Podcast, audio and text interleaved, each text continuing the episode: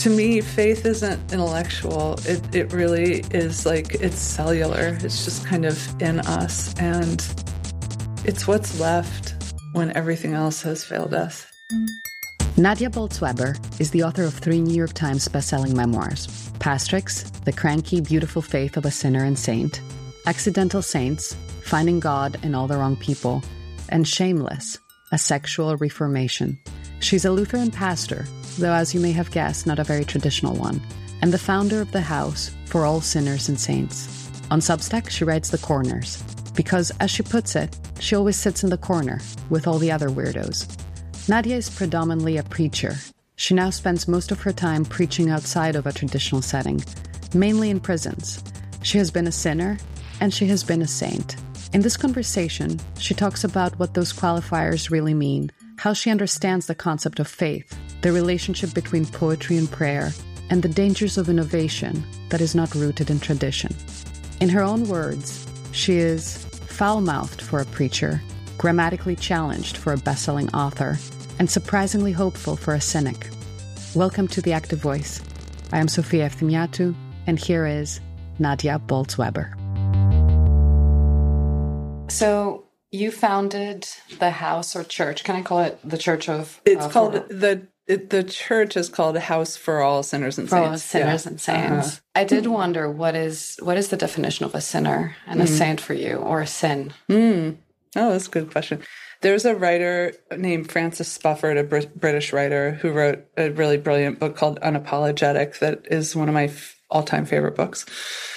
And he wanted to...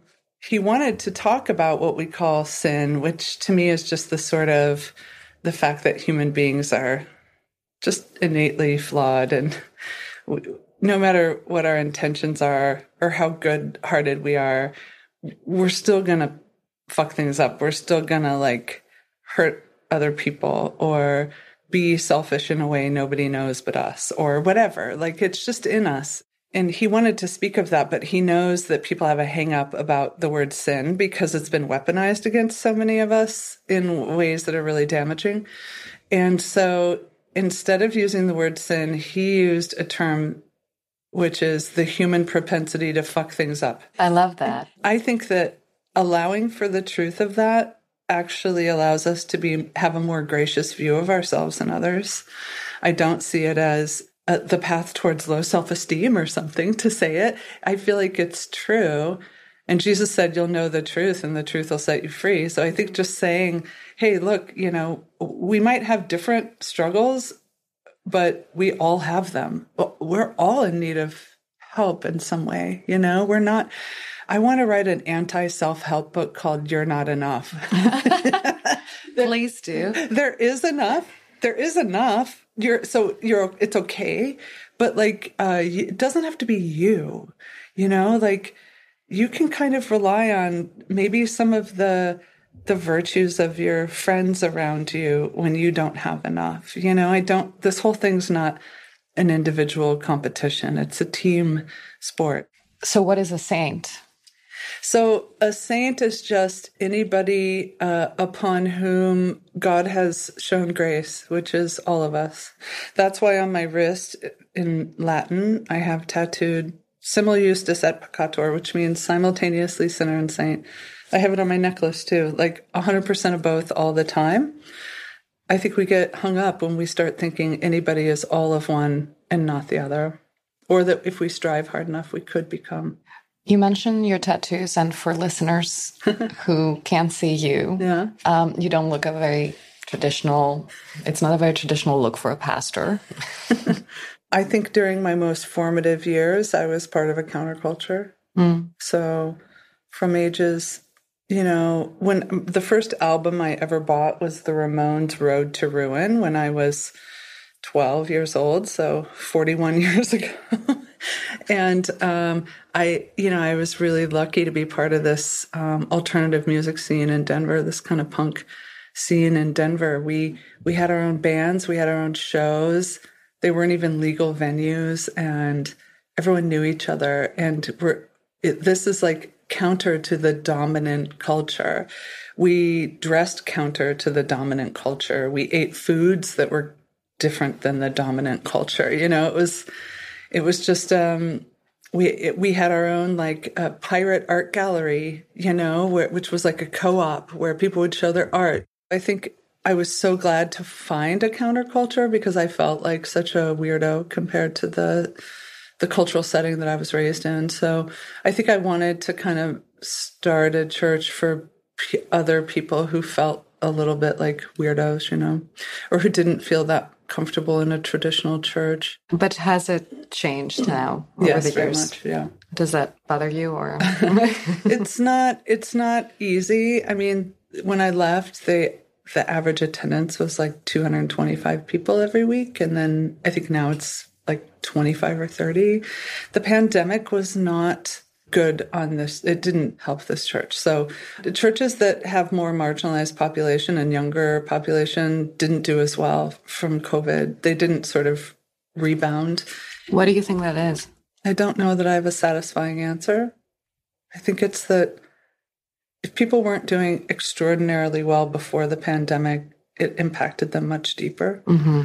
to the extent that probably they don't function on this. I don't function on the same level as I did before, you know? I think a lot of people stopped going to church because they couldn't and just have not found a way back to it. Do you think it also had an impact uh, on their faith? Quite possibly. Quite possibly, yeah. I mean, I know on my Substack, it's interesting because I think there are a lot of my readers who have some kind of belief in God, maybe even a belief in Jesus, uh, but absolutely don't want to have anything to do with organized religion. I mean, you look at the decline, especially in mainline Protestantism, right? So when we say that, we mean like Methodist, Presbyterian, uh, Lutheran, uh, Congregational, you know, uh, th- that's mainline Protestant. So you look at the percentage of people who were showing up to those churches a generation ago compared to now, it's, you, you project that out one more generation, most of them are gone. You can look at that data and say, well, people are not interested in religion at all, right? Or maybe they're not interested in, in uh, Christianity specifically, but I've not found that to be true. I've just found that the structure of traditional church appeals to fewer and fewer people because it sort of originated out of a cultural context that I think is becoming smaller and smaller. Right. So, you know, I don't I don't even know if mainline Protestantism is going to survive one more generation, but I think the church will be fine. So I think people have conflated church as being like the building that people show up to and for an hour and you have this liturgy and, and, and whatnot and sing these songs. But that's not really what church started out as. It started out in people's homes. And so I think it's probably going to maybe go back to that on some level. I don't have this anxiety thinking the church is dying. I think the church is being renewed through a baptism of fire maybe, but I, my hope is that what will remain will be the part that was the only important part to begin with.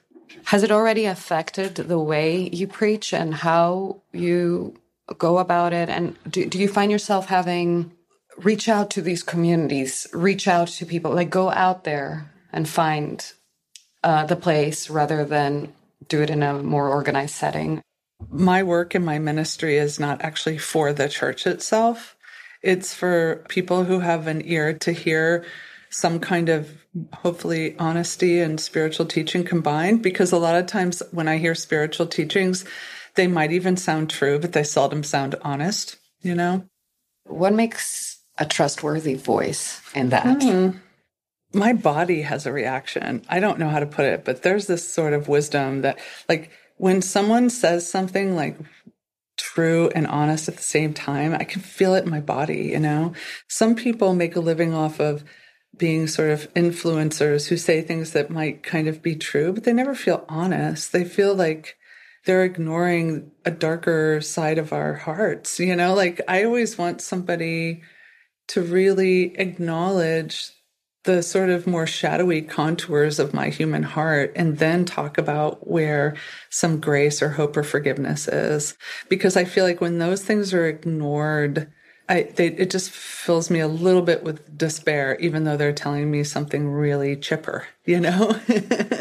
So I, I like it when people, when writers or preachers are willing to be honest about their own struggles in a real way. And when I was in my parish, they would say that they like they loved having a preacher who clearly was preaching to herself and just like letting them overhear it.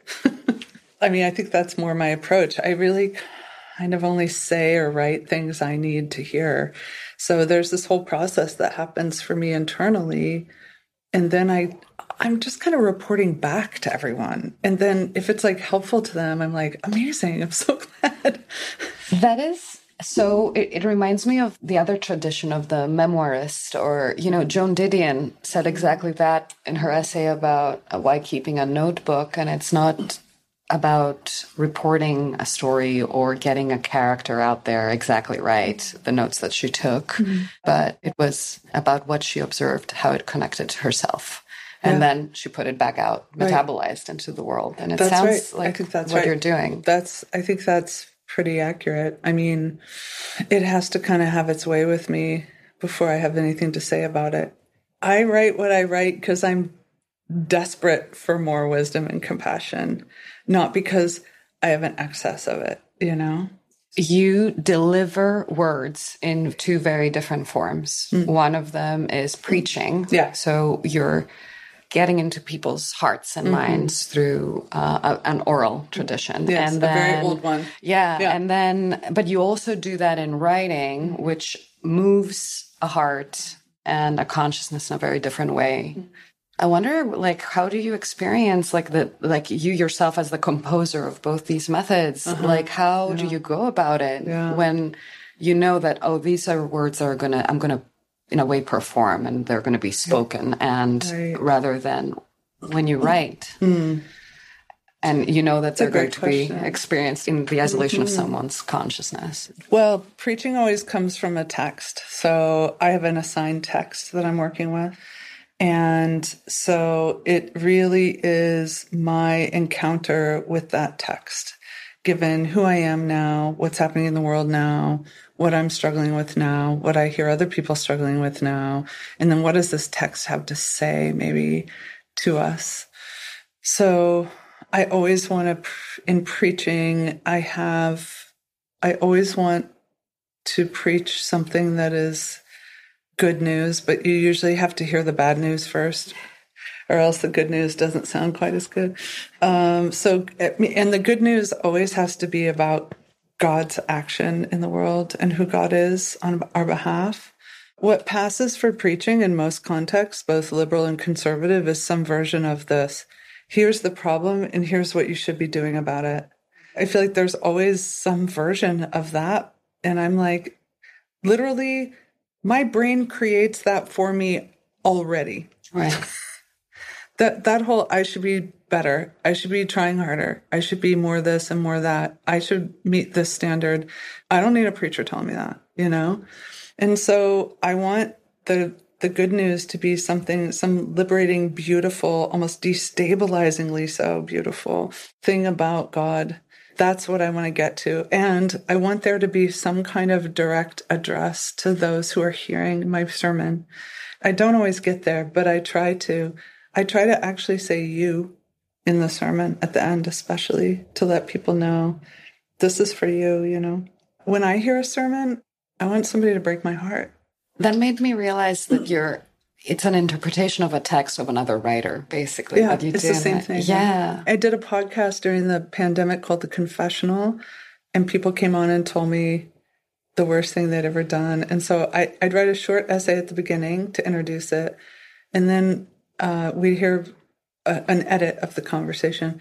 I would listen to that edit four or five, sometimes six times, and then I'd write a blessing for them. So I was, they were my text. Their story was my text that I was studying and letting it work upon me, and then coming up with some kind of benediction for them at the end. So it was similar to preaching in that way, you know. The other stuff, the essays, I have myself in my sermons, but I think I have myself more in my essays, you know.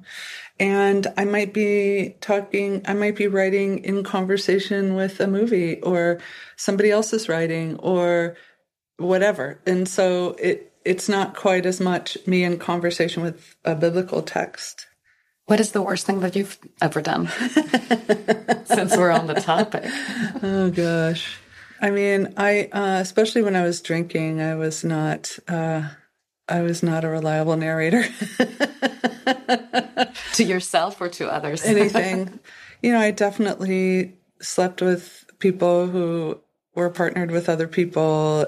Um, I definitely have regrets from some of the things I did, some of the ways I was a leader early on in the life of House for All Sinners and Saints. That's interesting. I can have this really sort of domineering aspect to me that people then think, oh, good leader, you know? And there was something that happened. I won't go into the details of it, but there was something that I was so certain of mm-hmm. that I fought and fought and fought. I was so committed to this narrative of what was going on that I was unable to hear any other narrative about what might actually also be going on. And people got hurt because I was unwilling to question the story I was telling myself and what my role in that story was and what I needed to do. I was one hundred percent wrong. I was wrong. And I was When so, did you realize that? Not till later. It took a while. But in retrospect, oh, yeah, I was wrong, for sure. And the thing that was terrifying was how certain I was that I was right. And ever since then, I tried to remain sufficiently suspicious of myself at all times. How do you do that? How do you remain suspicious? I think it's the hardest thing for people to admit that they are wrong or that yeah. they were wrong or could be wrong. Well, fortunately, I spend an hour every Saturday in a basement of a church with a bunch of drunks. So in, in Alcoholics Anonymous, you get pretty... You get a lot of exercise of that muscle, you know, it's part of the deal. So I think I think just being around people who ha- who do that work and can talk about it makes it more possible for me to exercise that muscle in my own life and not be terrified of it. You know, we're terrified of admitting we're wrong about something, you know, often. It, it feels like you're, I'd rather, it feels like I'm dying, you know. Speaking of dying... I'm going to play a very small clip yeah. of you giving a sermon oh. because it's so electrifying and oh I want gosh. people to experience it. Okay. So this was from, uh, it's from a few years ago. I think it's before the pandemic, which is interesting based on what you're talking about in this clip. But right now, right now, I also need stories of resurrection. I mean, I'm sort of desperate for them. I know of all the stories in the Bible that are hard for us modern folks to believe, that stories of people rising from the dead can sound especially crazy, defying as they do the laws of both physics and mortality. But I love them. I love stories of resurrection. I love stories of resurrection because I'm someone who's desperate for second chances and third chances and really just like all the chances. I love stories of resurrection because they're messy and they're weird. And stories of resurrection sink a hook of hope into me like nothing else can. And we could use some divine hope right now, could we not? We could use some resurrection up in here. We could use something a little more powerful than our virtues, a little more reliable than our wokeness. A little more hopeful than our attempts to just try harder. I've tried trying harder. It doesn't make me free. It just makes me tired. All right. So that, first of all, wow. Like, I just want to see you do this live. It is the, uh, the central aspect of my vocational identity is that I'm a preacher. That's it. I mean, you're so, so gifted, and it's clearly your calling. But... here's the thing. One of the expressions that I hate the most in English is what doesn't kill you makes you stronger. And I love the Heath Ledger uh, Joker line, what doesn't kill you makes you weirder. Yes. And but, you know, I realized that what doesn't kill you has an uh, implies an almost. in there, whereas yeah, right. resurrection implies a death. Yeah. How are we expected to come out of the other side of that kind of destruction? It's complete. You're you're dust. Yeah. And then you have to rise. Mm.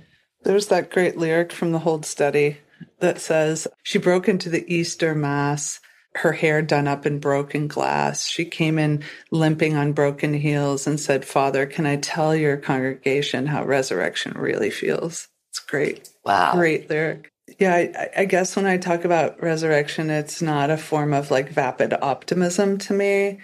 It's It comes from seeing, having sort of seen people think, if this, I could not survive if X happened. Like, I could not possibly live without my child. I could not, I could not live if I got a, a long prison sentence. I, I couldn't live. And seeing people so sure and then seeing them live anyway. And they're not the same. It's not, it's not a, resurrection is the worst self-improvement scheme I've ever heard of. But like I've seen my sister, uh, a child of hers was killed a year and a half ago. And then, and then she found a lump in her breast five weeks later. And so she's gone through these really brutal breast cancer treatments and the deepest grief anyone could oh possibly experience. And she will never be the same ever. She will never be somebody who didn't have a child killed, right? She'll never be somebody who didn't go through all these cancer treatments ever. And yet the experience in the last month or two of hearing her sound more familiar to me, having, you know, uh, twenty months of going through all of this and not doing cancer treatments anymore and being able to sort of be outside and walk more and be become more of, quote, herself, you know, again, has um, been a joy. And there's there can never be an expectation that after something like that, somebody will go back to who they were, because it's absolutely impossible. But incredible grief and suffering is now incorporated into who she is. And yet it's uh, beautiful. It's almost like we don't even know who we are until some pretty horrible shit happens. That kind of suffering shows us things that nothing else can. And it doesn't mean anybody would ever choose it. And it doesn't mean it's like, I hate the idea of like redemptive suffering that the church has really um, weaponized against people a lot. You know, in the Gospel of John, it says, a light shines in the darkness and the darkness has not overcome it. But in some translations, it says the darkness cannot comprehend it.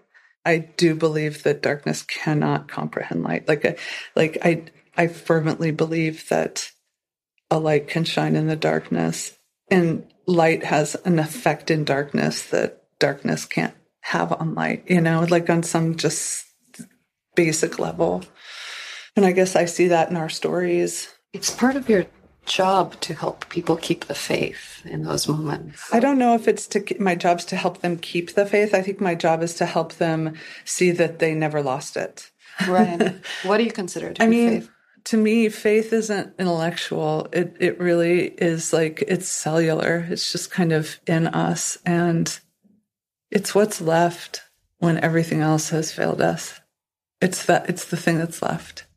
So I've heard you say that you and your fellows are more comforted by mystery than you are by certainty. Mm, mm-hmm. And perhaps this connects a little bit to what you're talking about right now. There are these moments of silence in crowds that I think unite the crowd, like at a concert, those seconds after, you know, yes. the last note and the clap. Yeah, beautiful, yeah. I wonder if there's like, if that's, if, there, if there's a connection to the mystery that you're talking about. And what you just said about mm-hmm. where faith is and that silence. I think there is something beautiful about a knowing that's unconnected to to words. It is like in our bodies, you know, in our breathing. There is this sweet knowing about our connection to God, God's loving connection to us. And of course, you know, a lot of ink and blood has been spilled over the years trying to define it, you know. But in some way, we just, when the shit hits the fan, you know, when we're desperate, when we're absolutely terrified, we tend to call out to God in some way, you know. I find a bit of a connection between poetry and prayer. Mm. And poems do work sometimes like prayers. Absolutely. For me. Absolutely. So there's a poem yeah, here. Yeah, did you print it? Yes. Yes, very good. Uh, so perhaps you can read it for us and yeah. tell us why you picked it. So this is called Introduction to Poetry by Billy Collins. I asked them to take a poem and hold it up to the light like a color slide, or press an ear against its hive. I say, drop a mouse into a poem and watch him probe his way out, or walk inside the poem's room and feel the walls for the light switch. I want them to water ski across the surface of a poem, waving at the author's name on the shore. But all they want to do is tie the poem to a chair with a rope and torture a confession out of it. They begin beating it with a hose to find out what it really means. The reason I love that poem is this is exactly what people tend to do with scripture, or especially specifically Jesus' parables. They're like, well, what is it? What's the moral of the story? Um, I'm like, oh my God, the, the surest way to suck the life out of a parable is to reduce it to a moral teaching. Parables are meant to be really confusing. These parables, these texts are supposed to be wrestled with, and they're supposed to be eaten like honey. I find scripture to be this like endless well of meaning. And I also think that if you struggle with it enough, it will hand over the goods every time. Every time, if you struggle with it enough, if you interrogate it enough, if you wear it around like a backpack enough, if you talk about your, to your friends about it, if you sing it instead of read it, all these things, it hands over something that nothing else does, because who we are when we approach scripture is different every time. We've lived more. What the world is, is different every time. You've said that you believe, I love this quote, by the way, you said that you've believed that innovation must be deeply rooted in tradition if it is going to be, to have integrity. Mm-hmm. Does it worry you that the folks who are the innovators today are, on the whole, as far as I can tell, very removed from anything that can be considered tradition? Mm-hmm. And perhaps uh, the way I interpret it from your words. And I wonder, what do you think the implications are for the future of humanity? Ooh. It's a big question, yeah. I know. I mean, I think it would be amazing if every tech company had an ethicist and a theologian as part of their board, you know, as part of the conversation in terms of what they do or don't do. That would be incredible. I also think, you know, Americans are optimists uh, at our core, in a sense, that Americans we're like, hey, anything is possible, and let's move forward, and how do we get there, and the future is bright, you know? I mean, that's a sort of American ethos. And um, that's all well and good, and some love, amazing things have come out of that. But everything has a downside, you know? So to leave behind the accumulated wisdom of generations in order to move forward with something we believe will be better, but without that in conversation with the accumulated wisdom of generations, I think is the definition of hubris. And there's sort of not a lot of things to really stop that. I also think that even though we're optimists and we think the future's bright and anything's possible and yada, yada, I, I I think we have to remain, again, sufficiently suspicious of ourselves that um, if we don't, if we are not clear-eyed about our the human propensity to fuck things up, and that being every human, and that being every coder and every tech founder and everybody, if we if we're not clear-eyed about that just being part of the package and something to always be reminded of, not in a downer kind of way, you know, but in a like just truthful, honest way, if we don't do that, then yeah, I think we're fairly screwed. You know, this is why, this is why I think some, you know, regulation is, is often needed, because as we've seen, Uh, people who accumulate the most resources and the ro- and the most money can't just be trusted to do the right thing, so that their accumulation of resources and money isn't to the detriment of the masses. They won't do that themselves. You know why? Because they have the human propensity to fuck things up like every single one of us does. So that's why having communities say, okay, you know, this and no farther, Um, is is important for the flourishing of everyone, um, and yet it is that the idea of any kind of regulation is demonized by a lot of people. Are you optimistic, though? Oh gosh, no, no. Um, I mean, I am not idealistic about any human project, not one. Uh, not I'm not idealistic. Um, I'm. Totally idealistic about God's ability to make beautiful things happen despite us. So I've seen that happen a lot in my life. And um, so I've, I feel a lot of optimism about the Holy Spirit's ability to have terrible boundaries and to use all the wrong people to get shit done. So um, that, that fills me with hope. I've seen it. And pretty consistently, it's that has been borne out in scripture too, you know? So I look for that and I hope for that. That's a good message to end on. Yeah. Thank you. You're welcome. You can find more of Nadia's writing on Substack at the corners dot substack dot com. That's T H E C O R N E R S dot substack dot com. And if you would like to subscribe to this podcast, The Active Voice, you can do so at read dot substack dot com. That is R E A D dot substack dot com.